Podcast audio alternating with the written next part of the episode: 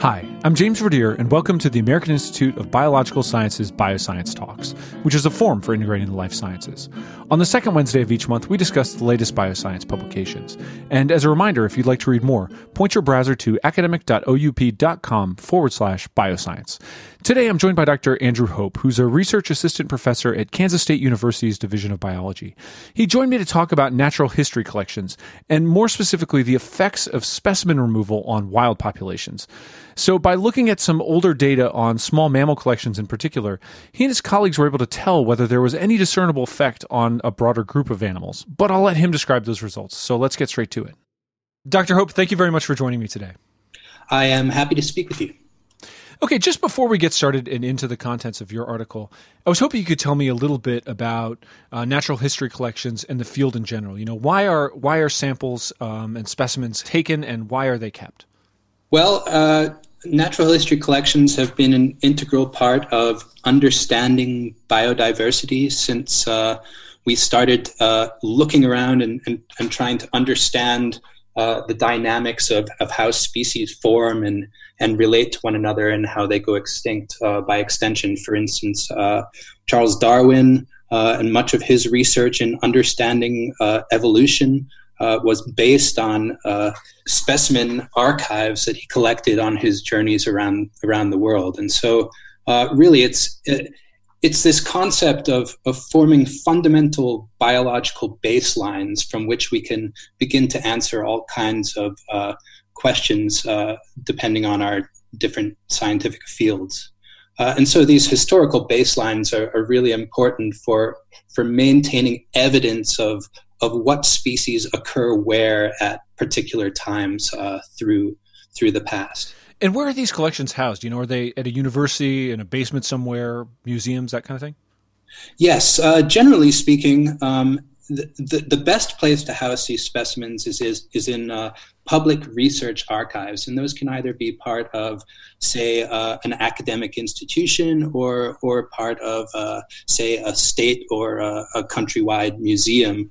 Uh, and so, uh, the goal here is to is to maintain these collections uh, in a public manner so that uh, both researchers and the public and educators can use specimens going forward. And so they should all be uh, cataloged in a way to make maximize their use.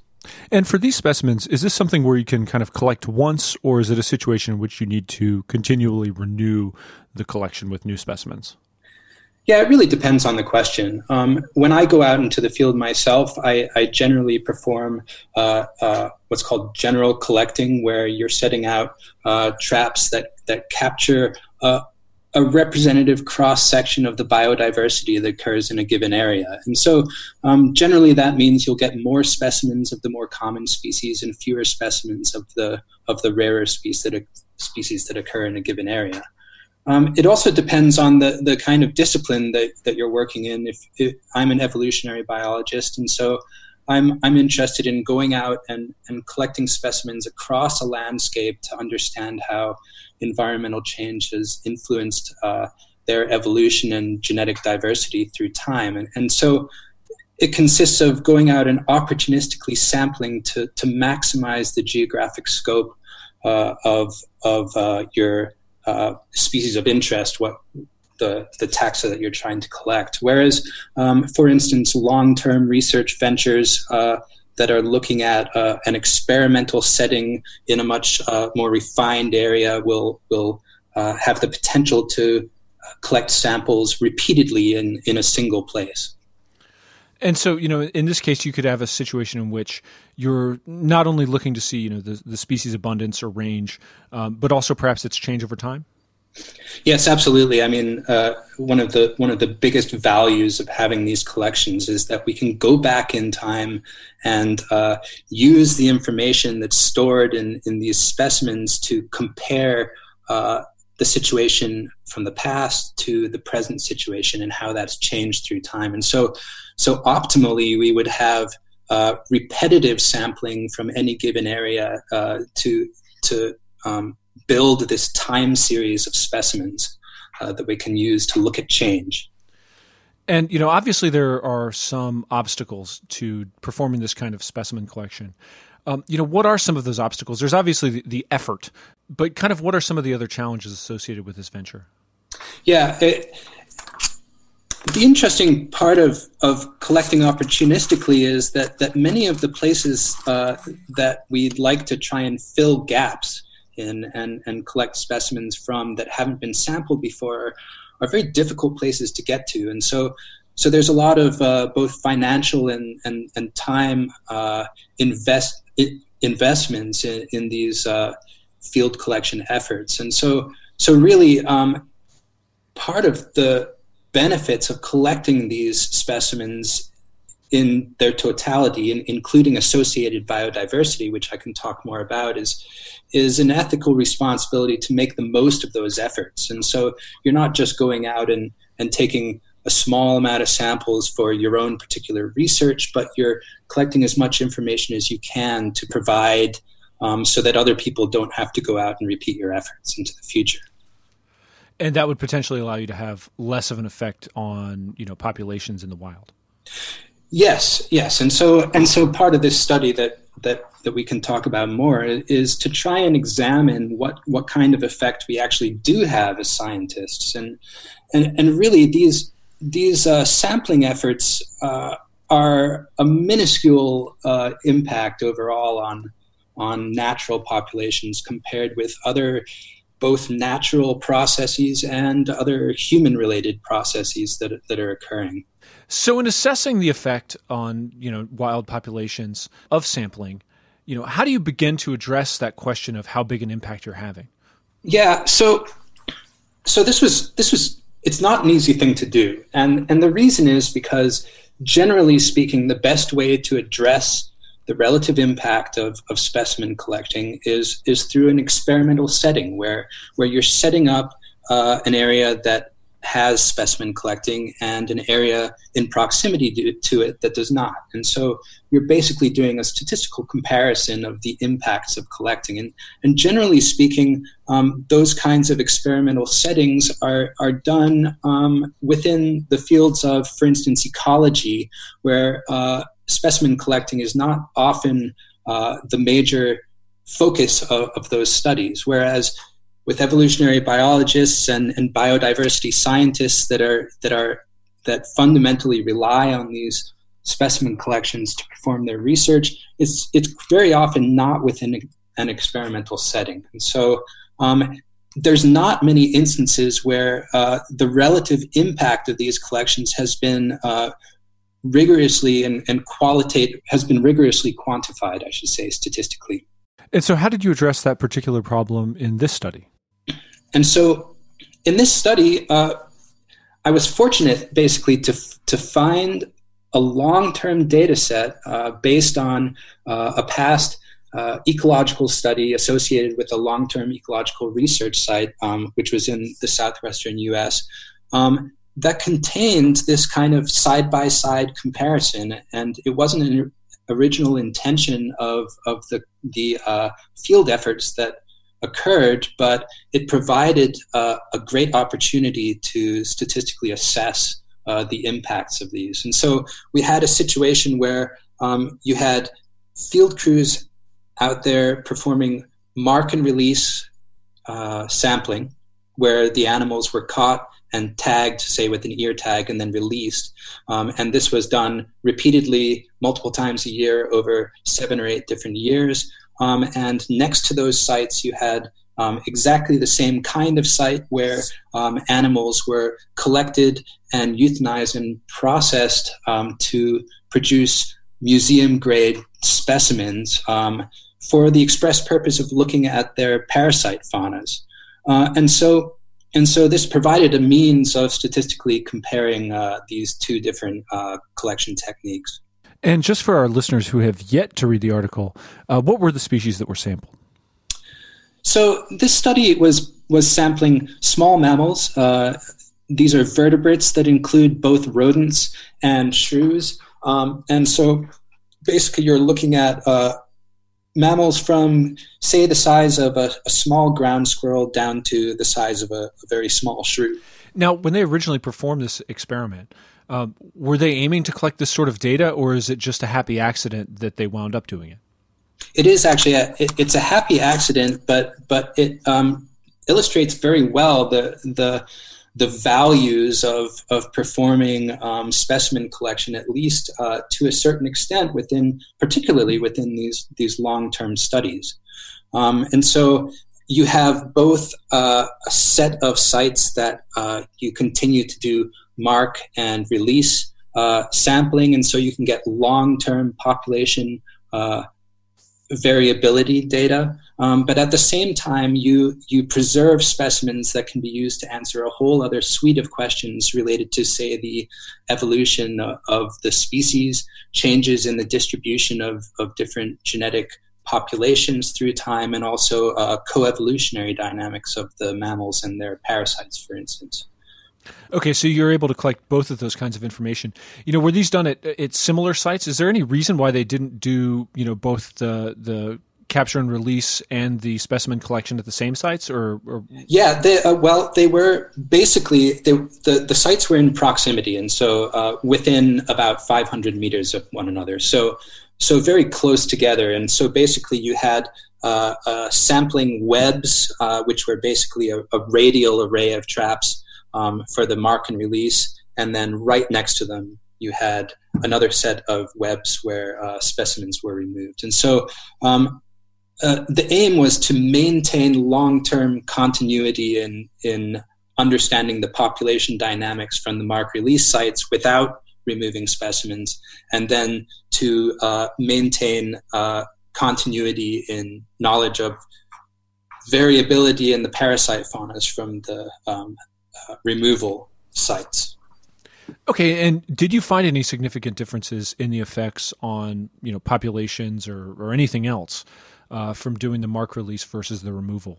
Yeah, so the so the point of this study was was basically to provide an opportunity to to statistically test uh, the impacts of specimen removal, and the way this study was set up allowed for that. And and so um, the results of our analyses indicated that uh, there were no real significant differences between the removal sites versus the the sites where uh, specimens were marked and released uh, afterwards. And so it it really shows that well, it showed two things. First of all, that that uh, the impacts of scientific removal were, were minimal uh, and not significant. And um, at the same time, it showed that uh, populations did, uh, however, fluctuate fairly dramatically. Um, uh, but those fluctuations were not in response to these uh, scientific collection efforts. They were more related to other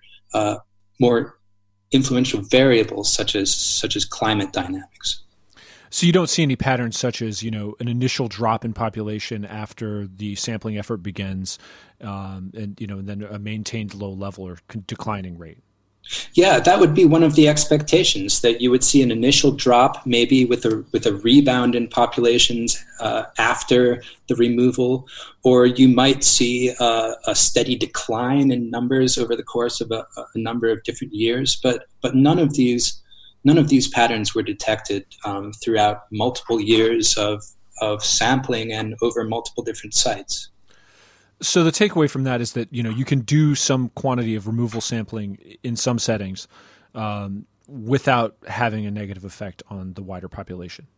Yes, absolutely, and and and I think this is the this is the big take home take home message here is that is that the amount of, of specimens that we as scientists uh, remove from the landscape uh, really has no um, it's not a big enough effort to have any um, uh, significant impact on natural populations compared with uh, many of the more uh, uh natural phenomenon that these populations are, are dealing with, such as climate change or such as uh, predation by uh, predators such as foxes, for instance, which might eat several thousand mice in a year for a single fox. Um, so so really it's it's an effort to try and put in perspective the relative impacts of scientific collections um, uh, versus the, the, the relative benefits that those specimens provide. So, could you tell us a little bit about some of the benefits you know that you get from this type of sampling effort versus a you know uh, capture and release type? Yes, there's there's numerous benefits, uh, and hopefully I can get through uh, some of the the more important ones here. Um, one would be just to verify uh, that the specimen that you've caught is exactly what you think it is. And, and a lot of the time, uh, what we're dealing with, I work with small mammals. When you're out there on a landscape uh, capturing these specimens, uh, they may look very similar um, to a, a, bunch of other different species that you may find in the same area. And so, having a specimen in hand allows you to verify that what you're calling something is actually what it is. Um, and that's just a, a baseline reason. Um, one of the other major reasons I would say is of having specimens uh, through time is to allow for repeatability um, in scientific inquiry, and this is one of the major um, issues with uh, with not collecting specimens for research uh, that relies on specimens. And so it's possible, to, for instance, to go out and take a small blood sample from a bunch of specimens and use that uh, for a genetic analysis. But but what you can't do is then go back and repeat that study after it's been published. And, and repeatability and falsifiability in science is, is a really critical part of, of moving forward. And so having these specimens in long term archives basically allows uh, the same scientist or anybody else to go back and, and repeat that study and um, repeat it in a different way or in the same way just to make sure that the results were, were the same you know that that speaks to some of the major benefits. And now and we've established that you know at least in this situation there was no significant effect on population. I wonder though you know can that result be extrapolated to other scenarios with perhaps you know comparatively rarer species? If we are going out and sampling a vulnerable or an endangered species is there a greater likelihood that there would be an impact on population? Perhaps uh, and that's always that's always a concern. And and it's it's an issue that that um, we need to take into account in terms of uh, responsible collecting while while we're practicing um, these techniques. Um, I would say that that collection of rare taxa um, is equally important to uh, collecting specimens uh, of more common taxa. And generally speaking, when you're when you're out in the field um, uh, sampling specimens, the, the comparatively rare species are caught much less often. And so, um, really, the specimens that are collected of those taxa are, are proportional uh, to their relative abundance across the landscape. Um, well, one thing I would say, um, in addition to that, is that uh, it should be kept in mind that, that most of the conservation efforts that are ongoing for comparatively rare taxa, and most of the the wildlife management and regulations and identification of, of hotspots of biodiversity or regions of, of uh, threatened biodiversity are all heavily reliant um, ultimately on uh, specimen collections and utilizing uh, the resources that are held within museum collections. And so and so really most of these specimens ultimately go on to contribute to uh, beneficial conservation efforts and and improving management of, of existing biodiversity into the future. That's obviously a compelling case. Any last thoughts? Yeah i think i think i, I would i would just add that providing these specimens uh, is a is a practice in, in foresight. And so much of the research that I do and that my colleagues, particularly uh, evolutionary biologists, perform uh, relies heavily on, on the efforts of others um, that have collected specimens through past decades. And sometimes we're utilizing specimens that are, that are uh, greater than 100 years old that are, that are housed in these museum collections. And, and those specimens were originally collected by, by scientists who had no idea um, the potential value of those specimens into the future and had no inkling of the kinds of questions that, that we're asking right now. And so, um, in terms of foresight, I think it's, it's, important for us to consider um, the potential for uh, these specimens to be used uh, by future generations of scientists who are asking questions that that we can't foresee um, at this present time. And that seems like a great place to leave it. Dr. Hope, thank you very much for joining me today. My pleasure.